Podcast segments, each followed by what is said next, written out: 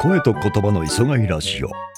磯貝から学んだことシリーズが続いてるんですが今年最後ということで、まあ、1年を振り返ってみようかなとそういう会にいたします、えー、ちょうどですねこの1年というのはですね、まあ、磯貝が長い休みをいただいている状態でちょうど今年の初めからなんですね。磯貝いないラジオシリーズが始まったのが。でまあどんな内容にしようかと思ったんですがまあできるだけ磯貝さんの声とか話をやっぱり活かしたいなと思って、過去の番組からですね、切り抜きという形ですかね。まあ、ピックアップして切り抜いて、それに対して、まあ、解説、私の解説を加えるという形で続けてきたんですが、まあ、最初はテーマ別ということで、キーワード、地声だとか、訓練だとか、響きだとか、そういった、キーワードでいくつかお話ししましたと。で、その後長く続いたのが超音。まあ、磯貝メソッドでは、あの、超音と言ってますけども、まあ、母音とか子音についてどうやったら理想的な、聞きやすい、美しい音が出るかという、その音の出し方ですね。まあ、あの音の作り方とかですね。そういったタイトルで、母音、子音と続けたんですが、まあ、これが結構な数ありまして。で、その後ですね、まあ、そこでまあネタが尽きたと言いますかですね。まあ、磯貝さんの声、過去の音を使ったものというのはそこで、あの、終わりまして、対談ですね。ゲストをお呼びして対談。まあ、3人、私を含めて3人だったんで、まあ、正確には定談というのがふさわしいんでしょうけど、まあ、あの、関係札辻シリーズと増田博樹シリーズでですね、何回か、あの、対談シリーズやりまして、その後、磯貝から学んだことシリーズということで、これも結構続いたんですが、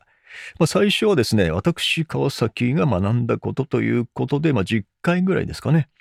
はい。やりまして、その後、私ではなくて、ゲストを招いて、他の方はじゃあどうだったのか、何を学んだのかということで、あの、関係ゆかりさん、林恒弘さんをお呼びして、えー、前回まで続いたということなんですが、そうですね。まあ一年振り返って、まあ私にとってものすごく勉強になりましたね。もともと磯貝さんと話してる中でもそれはかなり勉強になったんですが、あの、まあ講師研修というのを私受けてたんですが、まあ、講師研修で学ばないようなことも、あの、いろいろ出てきたり、その超音に関しても、講師研修ではしっかりとみっちりと重要なものとして教わるんですが、そこでは出てこなかったようなこともですね、あの、磯貝さんがあの話されてなんかして、かなり勉強になったと。でさらにそれを、こう、再度整理するという形、そうすることによってさらに、あ、こういうことだったのかと、本当に重要なポイントっていうのが分かってですね、かなり、あの、勉強になりましたなっていう、そういうところがあります。それから、えー、磯貝から学んだことシリーズ、これもですね、まあ、特に私が学んだことですね。磯貝メソッドでいろんなこと、まあ、全ての方に共通するようなことを、まあ、教えてるんですが、その中で私はどうなったのか、他の人にはそんなにインパクトなかったかもしれないけど、私はこれが、あの、効果的だったよというような、これ抜け出し、ね、あの、抜き出しまして、まあ、それも、私はその20年かけて、声の表現者として何を学んできたんだろうということをあの再認識する機会としてですね、非常にいい機会だったかなと思っております。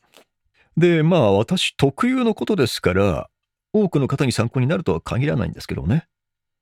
そういった意味で、じゃあ他の人はどうだったんだろうかということで、まあ、ゲストをお呼びするシリーズが、あの、関係さん、林さんでやったんですが、まあ、そういった観点でまた新たなゲストをお呼びして、えー、磯貝から学んだことシリーズを来年からまた続けていこうかなと思いますので、お楽しみに。ありがとうございました。